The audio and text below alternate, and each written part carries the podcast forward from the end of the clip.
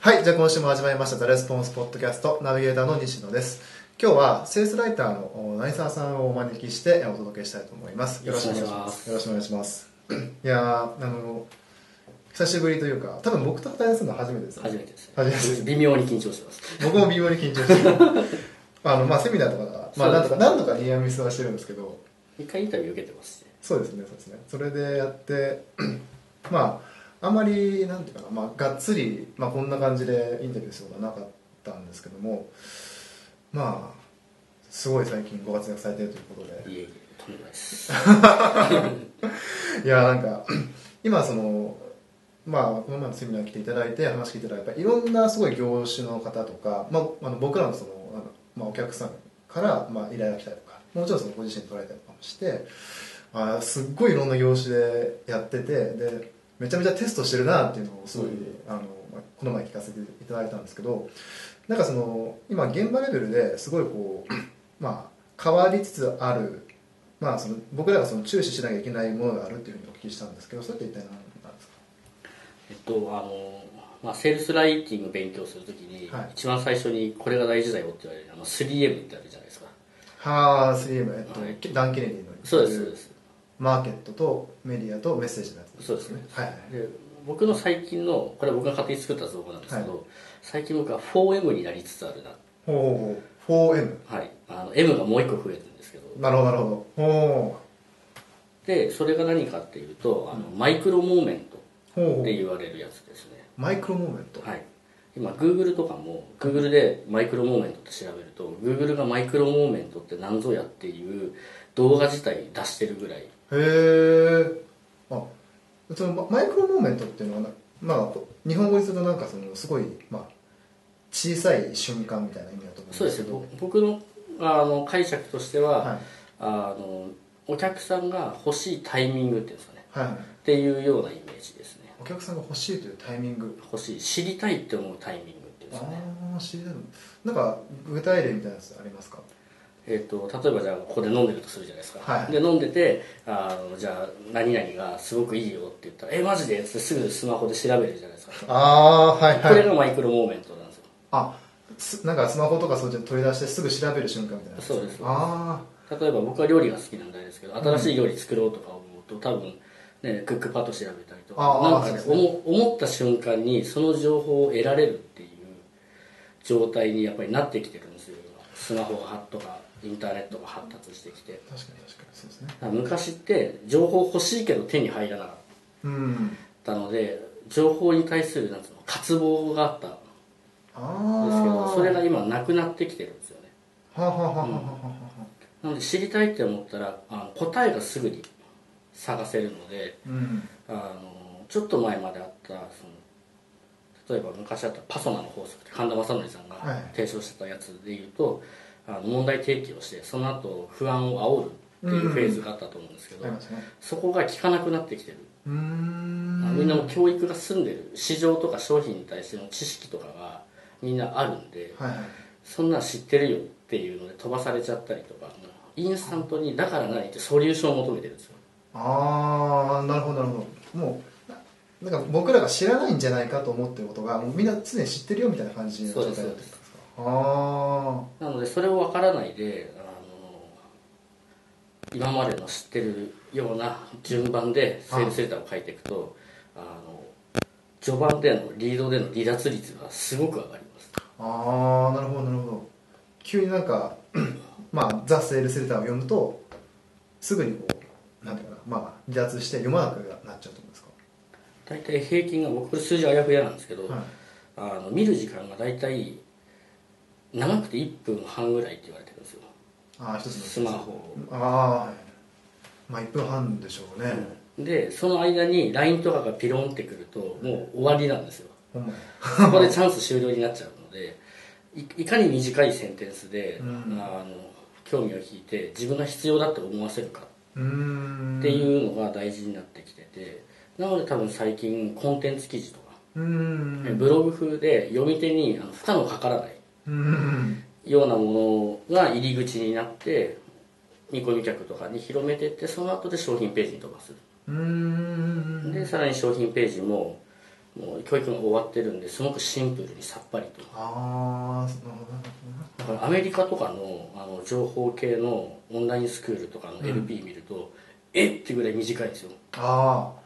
確かにそうですね短かったりしますねえこれで本当にいいのっていうやつがむっちゃ売れてたりとかうーんするんですよね、なので多分日本も今度そういう風になってきてるんで、そこは分からないでがっつりとうんうん書いちゃうと難しいなっていうなのであー 4M のマイクロモーメントを意識してなるべく短くとか短いって言っても必要な要素は絶対残さなきゃいけないんですけど、これは最近のセールスライターがすごくね難しくなってきてるとこはあはろあで技術が求められるところでは膨らませたベネフィットをいいかにギュッてあはああやるかっていーうなるほどなそこのね技量が最近は余計求められてるなっては思うんですけどあーなんかその多分今の話でいくとあのまあその商品を一般的に今まで売るやり方ってまあいわゆるその生成量書いてこうアクセス集めるみたいな感じじゃないですかなんかそれがまあ今そのマイクロモーメントで出てきたことによって普通にそのセールスバンって売るよりもその前にまあそのセールスレターセールスする前のいろんなところで教育がもうすでに始まってるそうですなんか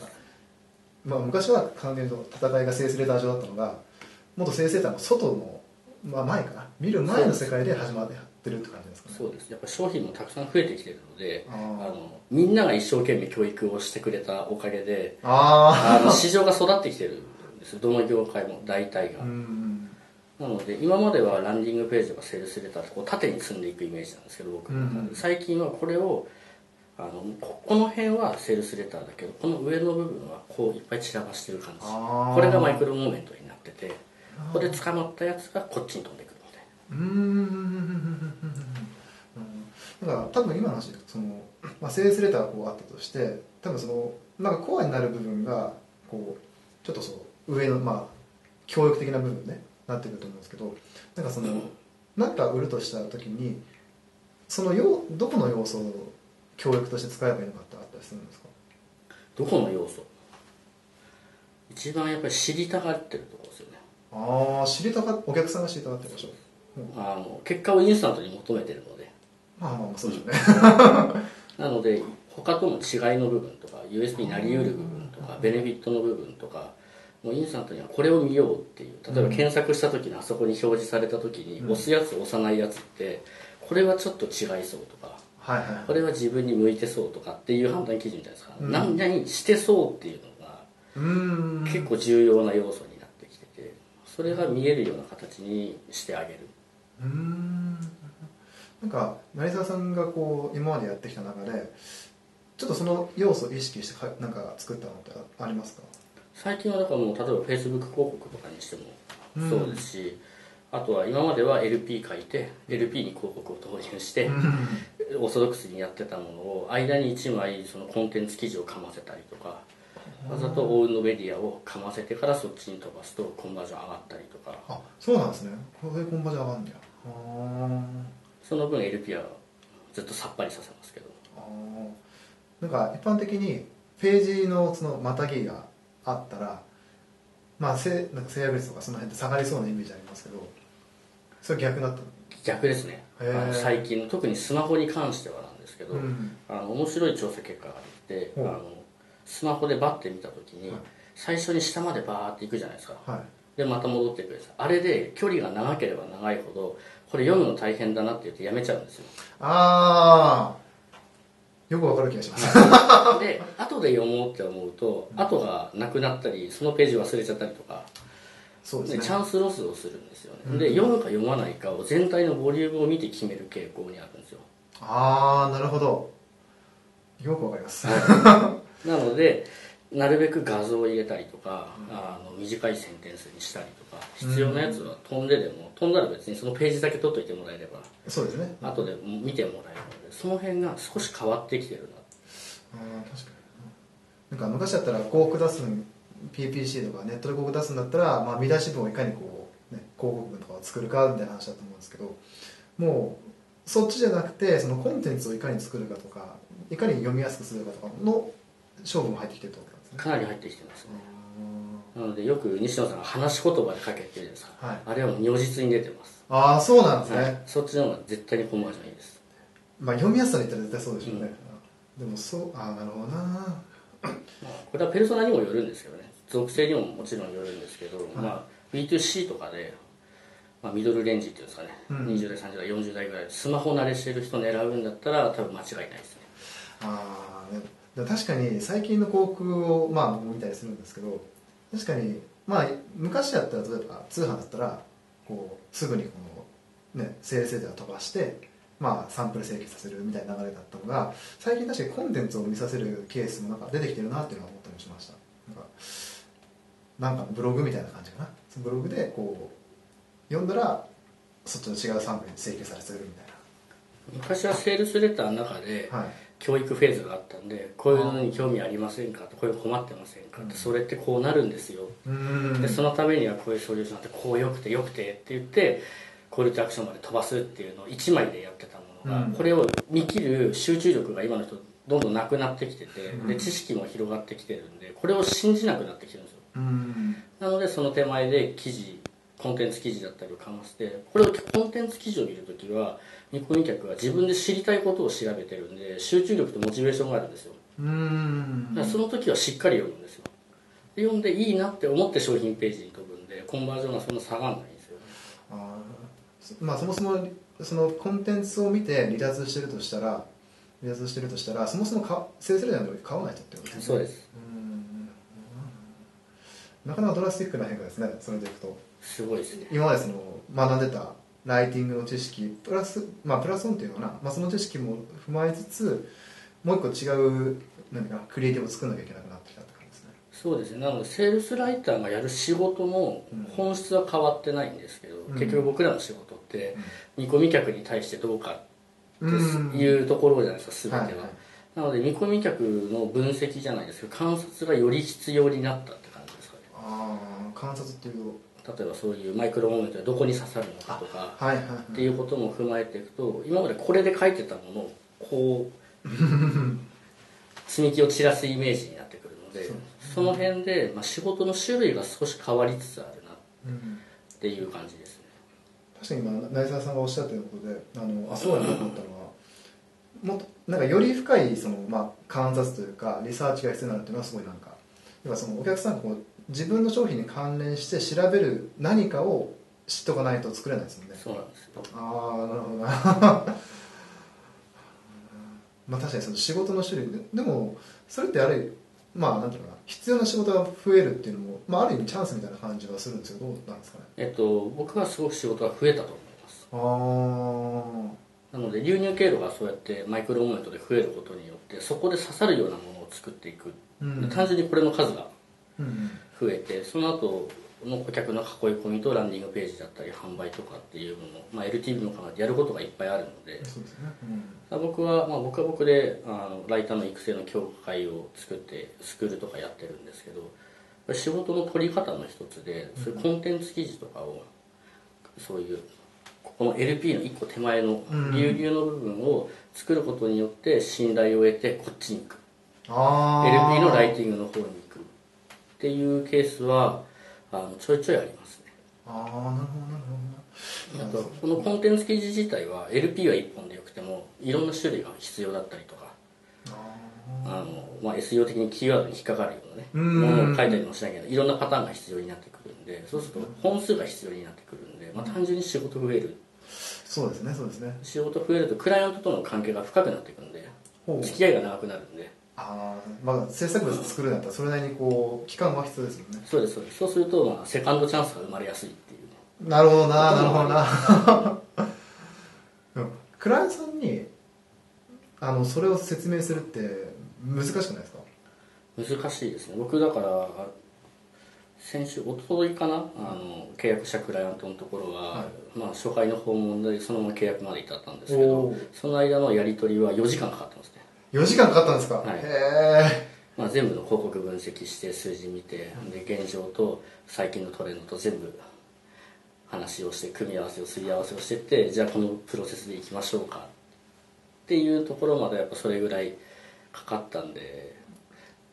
なるほどなるほど4時間かかったんですね、まあ、まあ僕の場合もうその場でコンサル入れてしちゃうのであそのまま空振りに終わってもクライアントの利益になればいいやと思って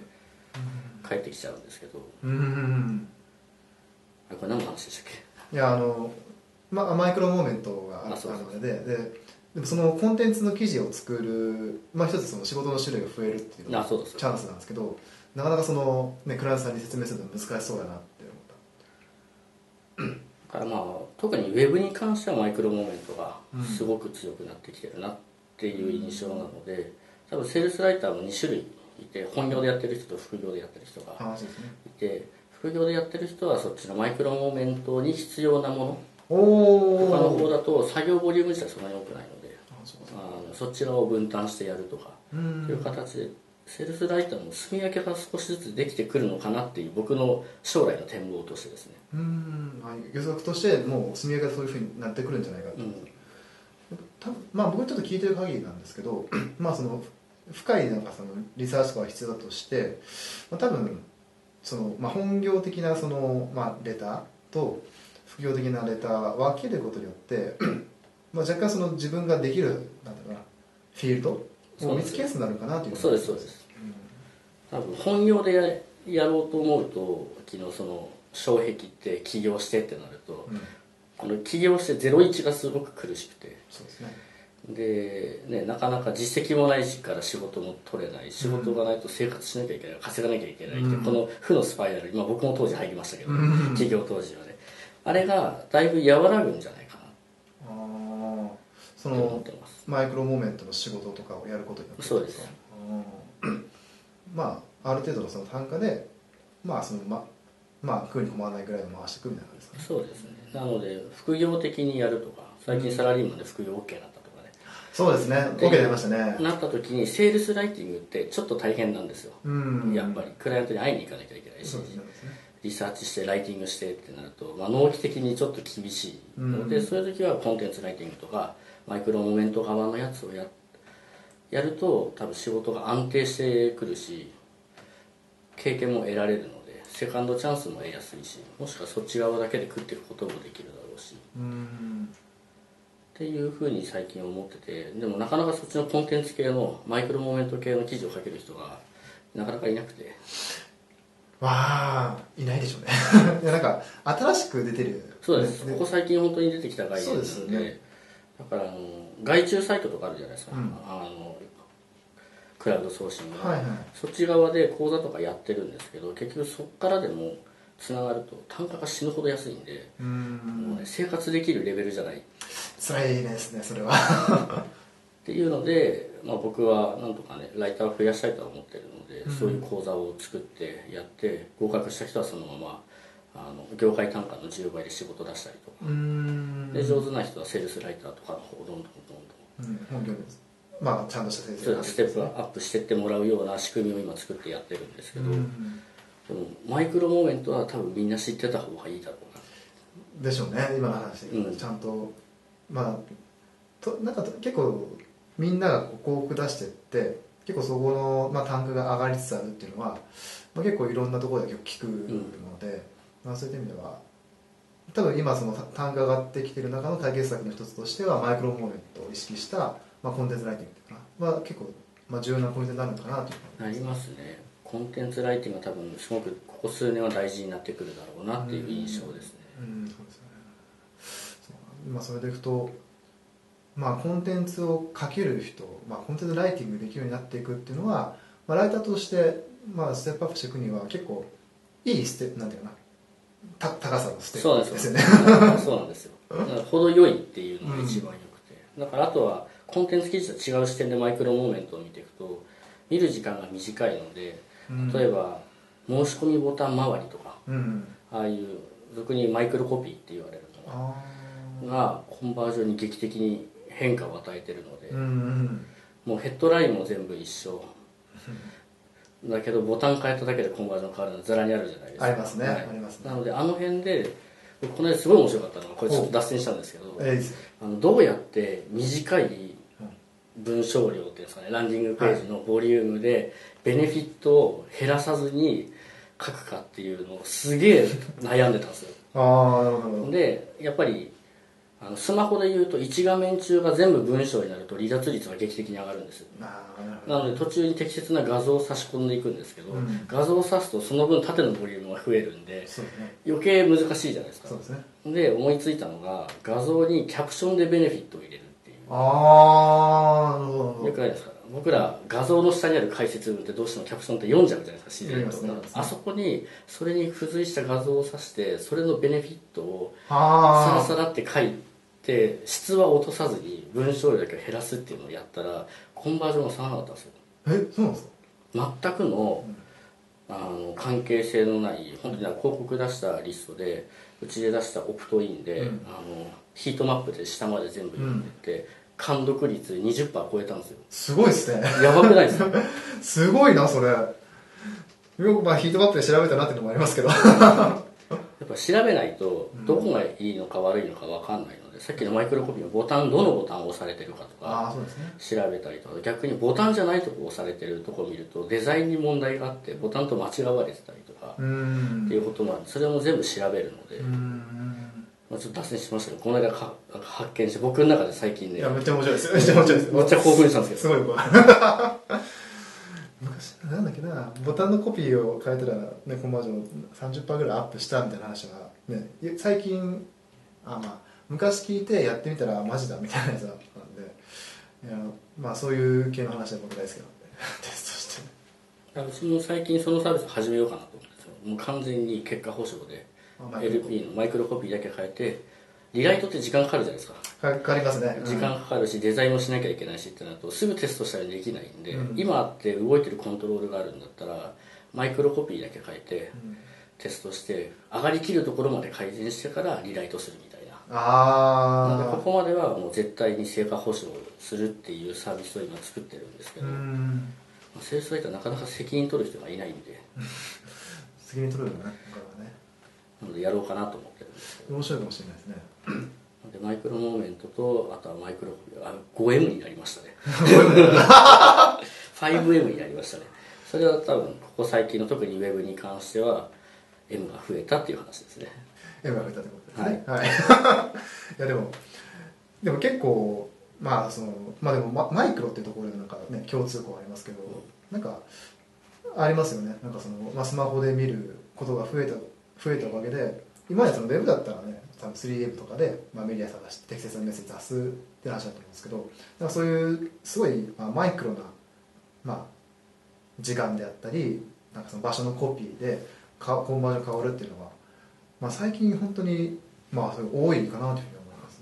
うんで年齢も上限が増えてきてるんですよ上限が増えてきてるあのスマホをみんな持つようになったのであ前だったら新聞属性だろうっていう人もスマホを見るようになってきてるんですよ、あでもそれはよくわかります、だからインターネットでを使う時の理由何のためにインターネットを使ってますかっていう国の調査があるんですけど、はそれの結果がもう10代から60代ぐらいまで全員何かの調べ物をするためにっていうのが大体6割ぐらいだったと思うんですけどパーセンテージ全年齢層一緒なんですよあ、ああなるほどななるほどなははははなのでもうどの年の人も困ったらインターネットを使うっていうのはも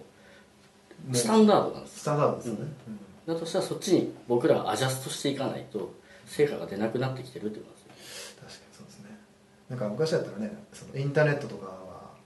まあ言ったら年齢としてはまあせまあ多分上限としてはまあ、まあ、60代かな50代ぐらいだったんですけどまあそんなことないですからね僕も